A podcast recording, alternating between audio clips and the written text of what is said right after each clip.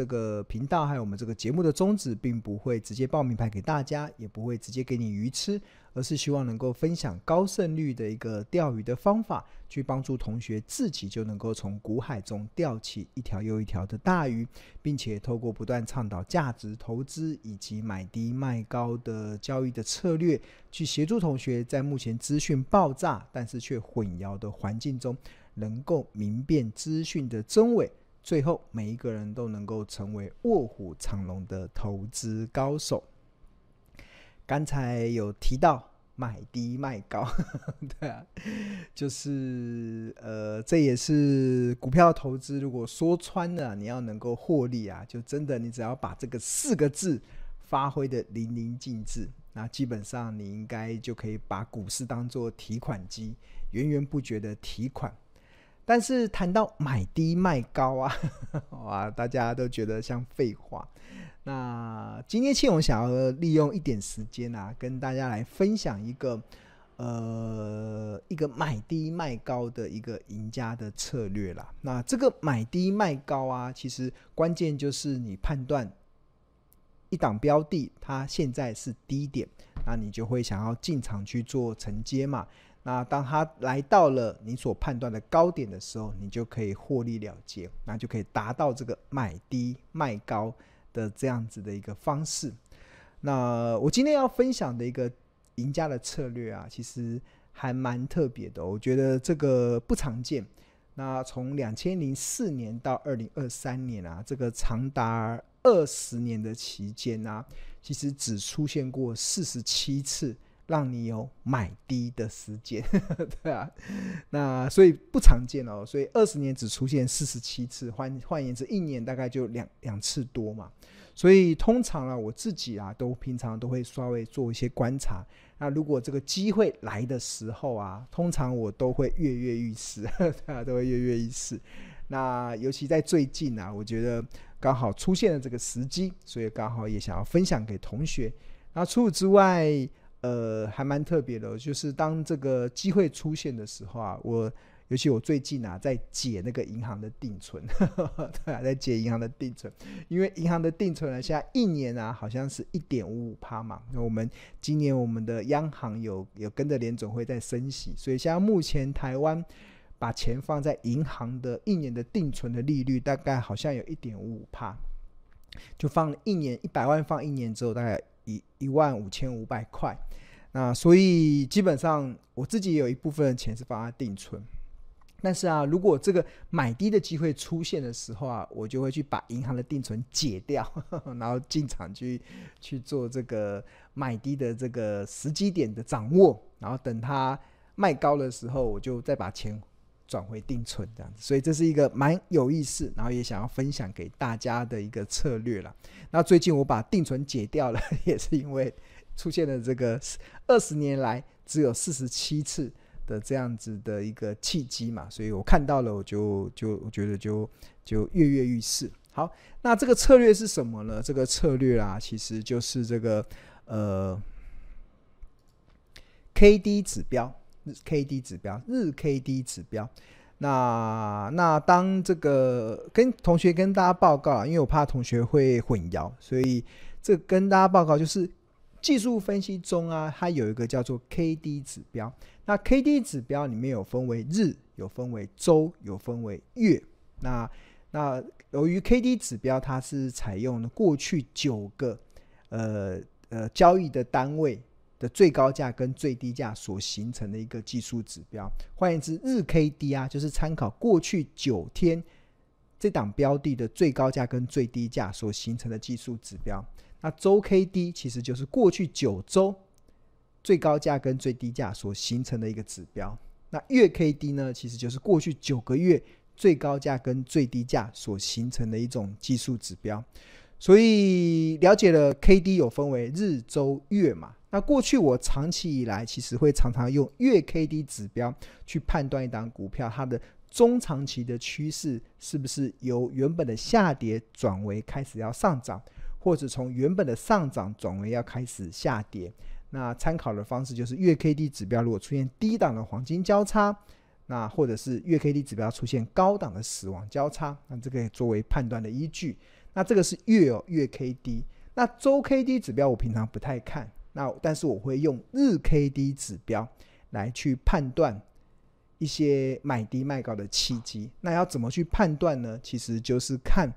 日 KD 指标中的 K 值 ，K 值就是当 K 值啊掉到20以下的时候，预期股价将反弹。然后一直等到它 K 值回升到80以上，因为你预期股价反弹将结束嘛，所以你基本上就有这个买低卖高的机会。大家有听懂吗？就是当 K 值，这个 KD 指标只看 K 值哦，不看 D 不看哦。就像我们月 KD 指标是看 D 值，不看 K 值，但是日 KD 指标我只看 K 值，不看 D 值。有没有很绕口？没关系，大家把笔记做好。对啊，那就很简单，因为我会用的指标就那几个，那有用的会拿出来用，那不太好用的我就我会为了在书中跟大家分享哪些不太好用的，对啊，大家可以去买我的书来看。好，那刚才讲的日 KD 指标的 K 值如果掉到20以下，预期股价将反弹。那 K 值通常会跌到20以下，代表这家公司的股价已经跌，短时间内有，就是在短时间内有跌了一段日，因为还记得吗？日 KD 指标是过去9天的最高价跟最低价所形成的技术指标，所以当 K 值啊会掉到20以下，代表这家公司或者这档标的过去9天是比较偏弱的，就跌，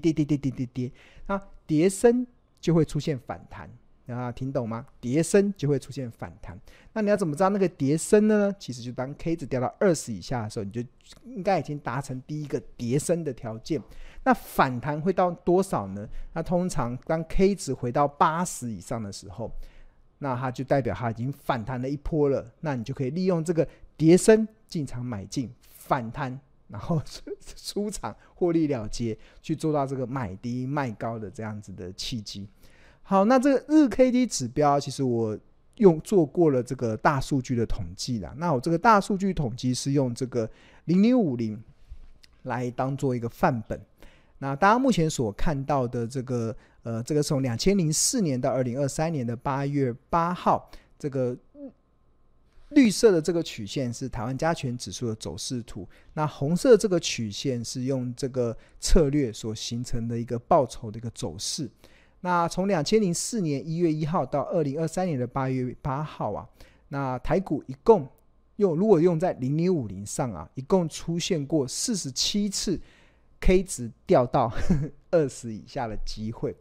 那我要补充一点啊，我除了参考 K 值之外，我在这个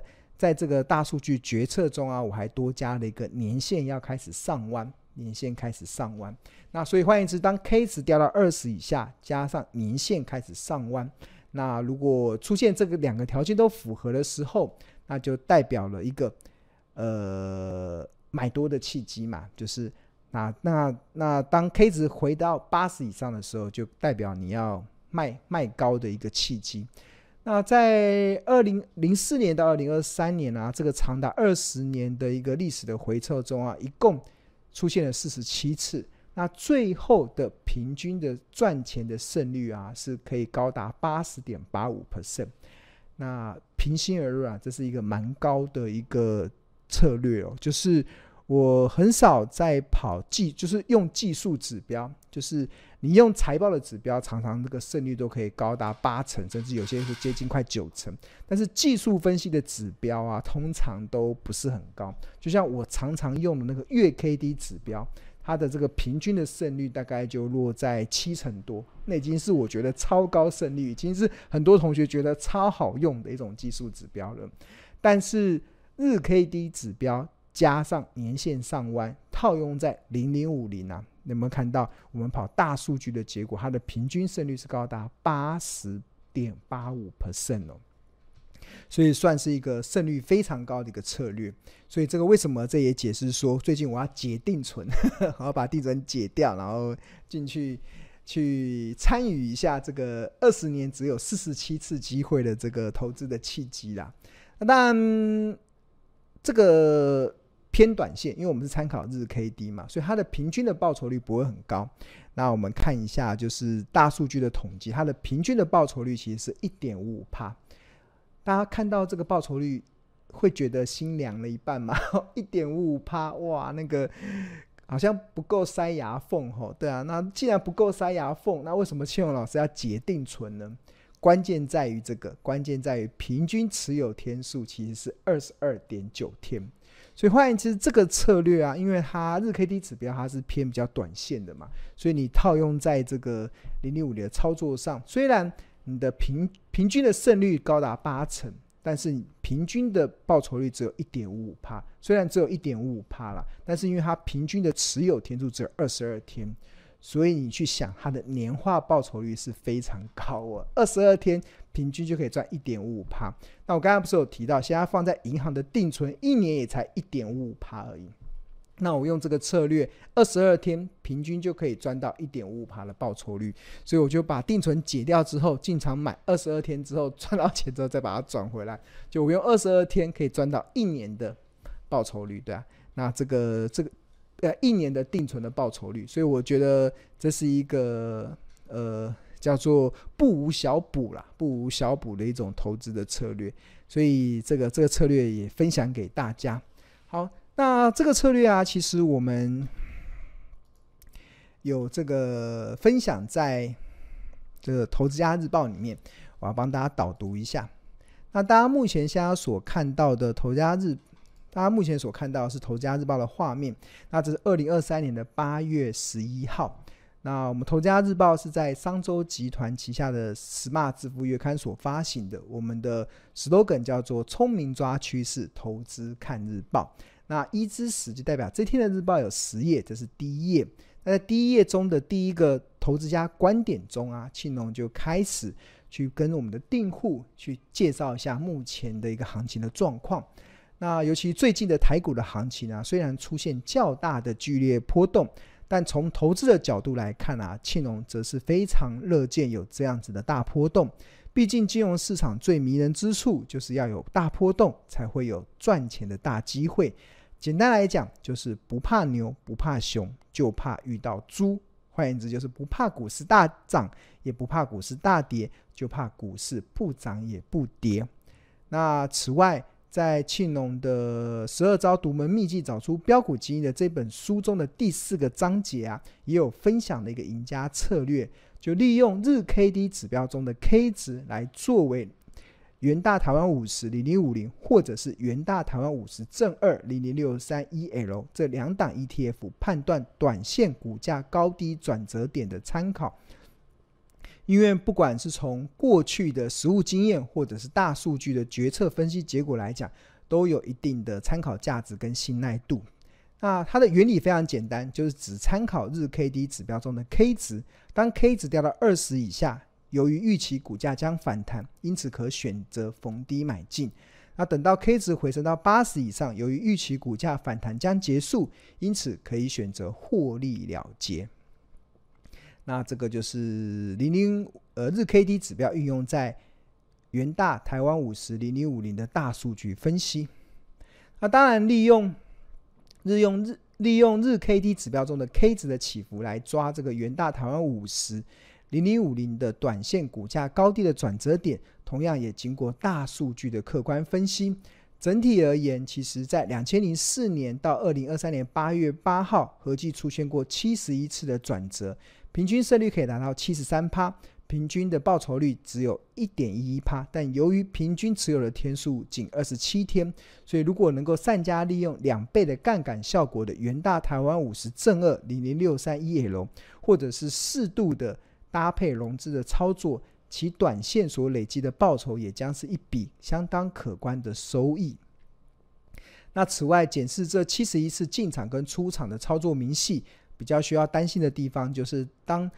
全球若爆发大规模的系统性风险，例如2008年的金融海啸、2020年的新冠疫情，或者是2022年的联准会暴力升息，是有可能出现 10% 甚至 20% 以上的亏损。不过庆荣认为最佳的解决方式有2，第一个就是用时间来换取未来赚钱的空间，啊，并且透过定时定额的方式一路向下摊平，不仅可以降低持股的成本，更可加速回本的速度。那一般而言，就是向下买进并摊平正在赔钱的股票，并不是庆农认为合适的处置方式。不过由于此投资策略所投资的标的是元大台湾500050，是代表台湾前50大企业的龙头公司，因此除非台湾真的遇到什么难以承受的大灾难，或者是世界末日真的来临，否则股市的下跌终究会有再回升的一天。那再者，若全球再发生类似2008年、2020年或者2022年这种大规模的系统性风险，其实从投资的角度来说，虽然舆论的氛围一定会很恐慌，但反而是提供聪明的投资人进场捡便宜的大好时机。换言之，利用定时定额的方式买进元大台湾500050，虽然短时间内有可能面临到账面上的亏损，但只要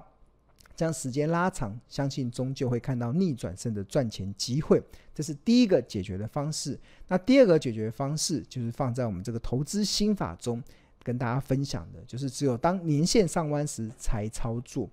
那追踪2004年以来几次投资落期的经验啊，似乎有一些脉络可循，就是在台股多头行情中，此投资数虽然可维持超高的胜率，不过当行情反转成空头时，同样也会遭受亏损的风险与压力。那至于一般投资人如何判断台股是处于多头行情还是空头走势，其判断的标准年线或许是一个简单的依据。尤其当年线开始上弯时，通常台股就会呈现下跌有撑、多头较明朗的格局。那反之，当年线开始下弯时，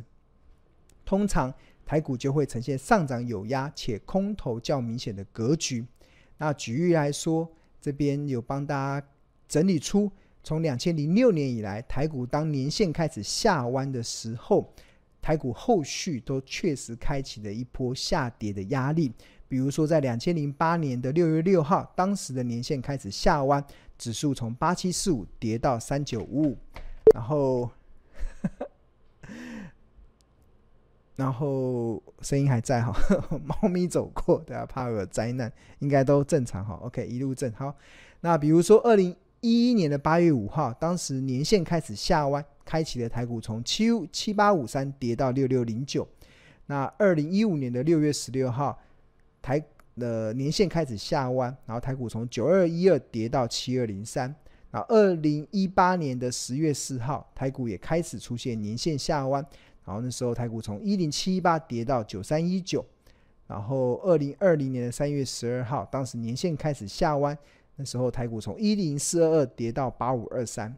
然后2022年的4月15号，台股出现了年线开始下弯，结果指数从17004跌到12629。所以可以了解到啦，其实上述的概念之后啊，接下来就可以套用在0050的短线的股价高低的转折判断上，就是除了参考日 KD 指标中的 K 值之外，再多加一个年线上弯的条件。那经过大数据的分析之后，然后2004年到2023年的8月8号合计会出现47次的转折点，平均胜率高达8成，平均报酬率是 1.55%， 平均持有天数是 22.9 天。这个就是日 KD 加年线上弯套用在0050的大数据分析。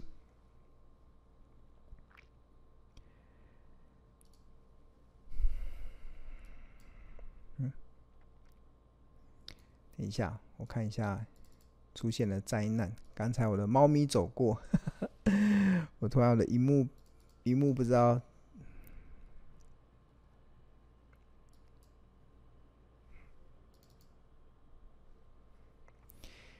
同学，等我一下，我先喝个水。刚才不知道猫咪按到什么，我的画面回不去了。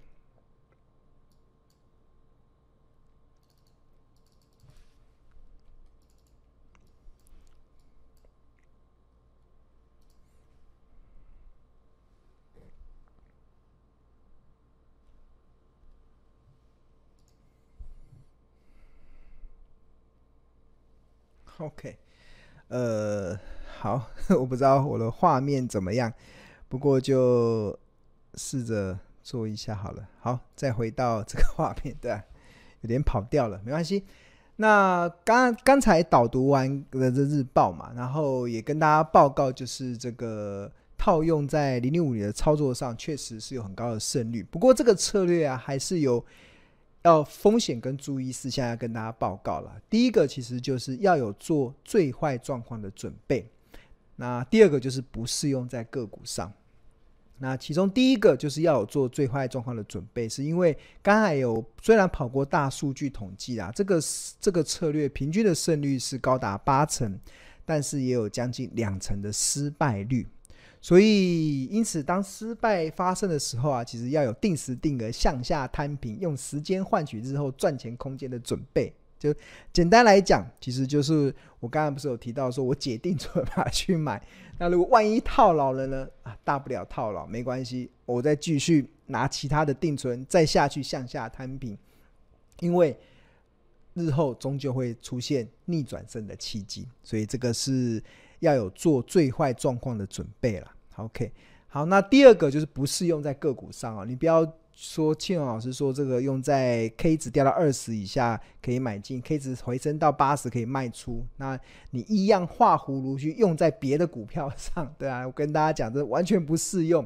因为日 KD 指标属于极短线指标，容易出现钝化跟失准的现象，尤其是单一的个股非常容易受人为的控制，所以这个策略不能用在个股上哦，大家千万不要乱用，这个只适合用在像0050这种市值型 ETF 身上。那为什么可以用在市值型 ETF 上呢？是因为个股容易被人为操控，那会造成这个日 KD 指标出现失准的状况，但是人家去要操控加权指数有一定的困难度啦，你要控制这个台股的怎么走向，哇，那个背后的力道非常的大，所以不容易被控制，所以不容易被操控，所以才适合在这市值型的 ETF 操作上。所以帮大家整理哦，就是有2个风险，第一个就是要有做最坏的状况的准备，第二个你千万不要乱用，用在个股是完全不适合。OK， 好，那只适合用在市值型的 ETF。 那台股中的市值型的 ETF 啊，这几年其实还蛮百花齐放的。那除了0050之外啊，其实我帮大家整理了还有6档，这个规模超过50亿以上的市值型的 ETF 可以给大家参考。换言之，这6档的标的也可以用庆荣刚刚所讲的这个日 KD 指标的 K 值掉到20以下，然后认为它预期反弹嘛，然后回升到80以上的时候，你可以见好就收。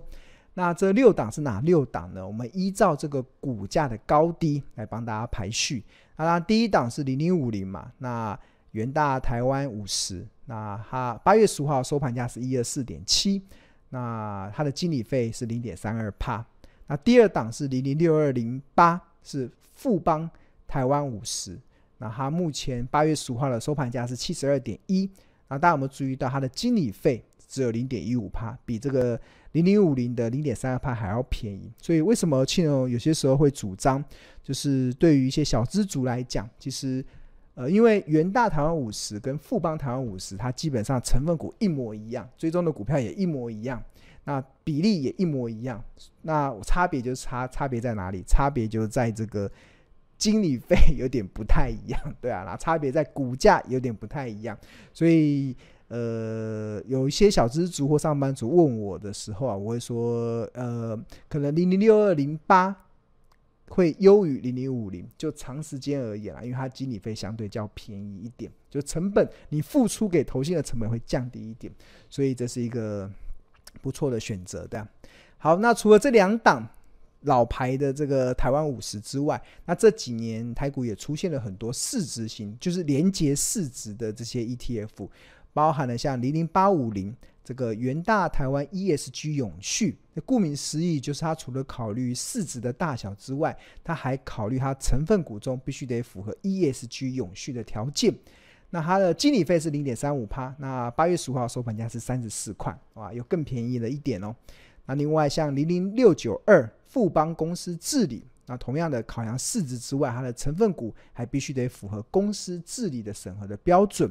那8月15号收盘价是 31.27， 那它的经理费是 0.15%， 好像富邦的经理费都特别便宜，我不知道是不是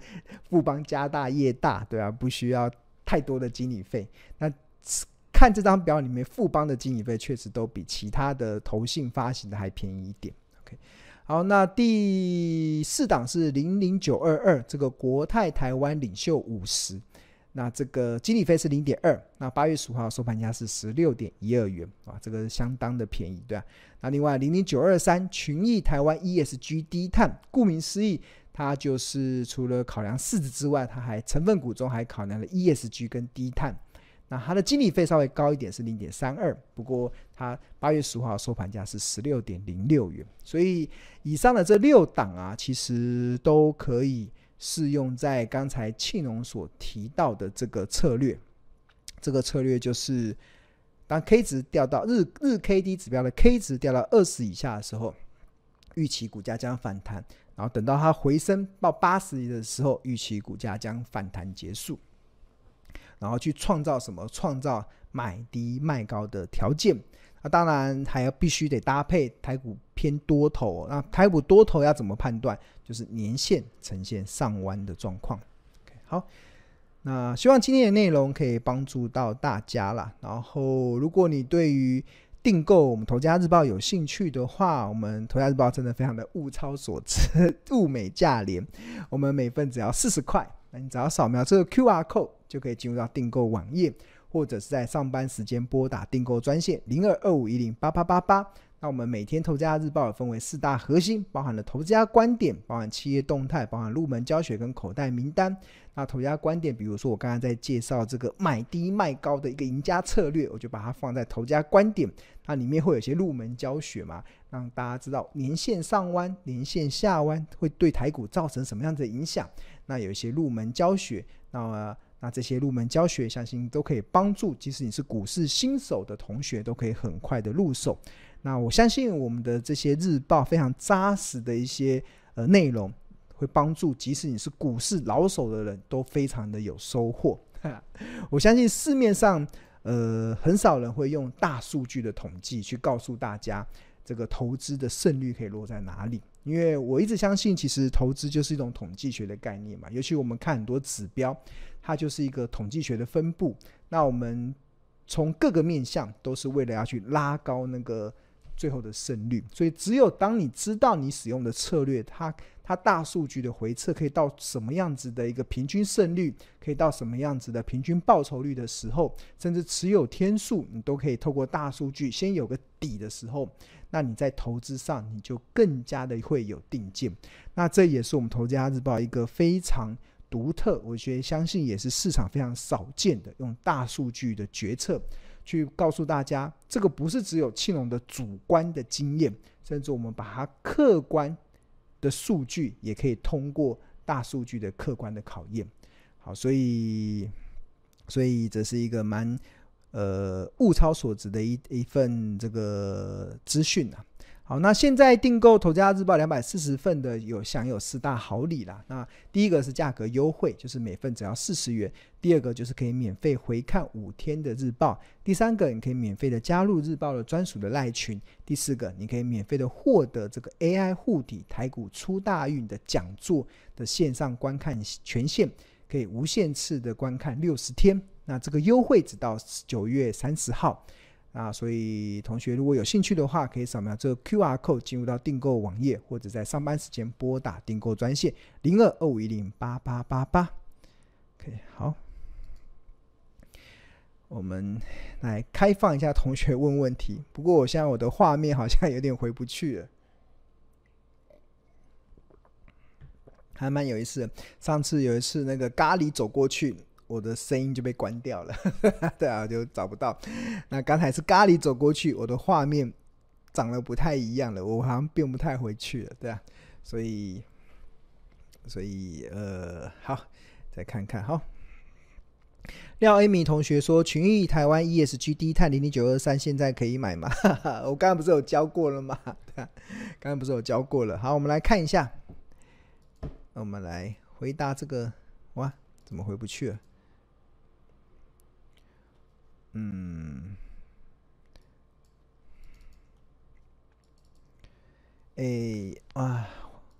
画面回不去了，我没办法显示 APP 跑去哪里了？我们的小编没办法救我，对啊，我要怎么把它转回去的啊？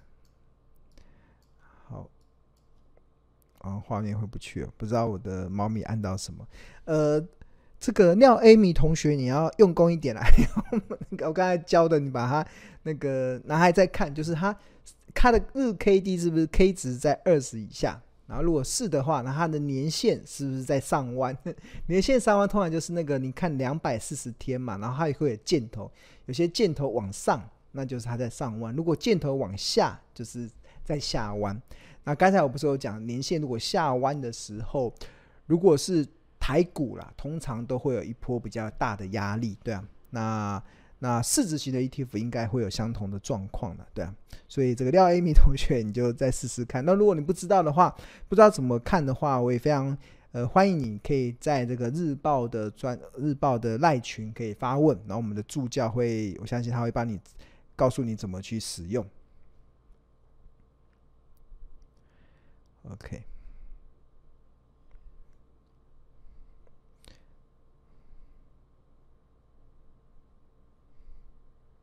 OK， 好，对啊，最近我一直在解定存，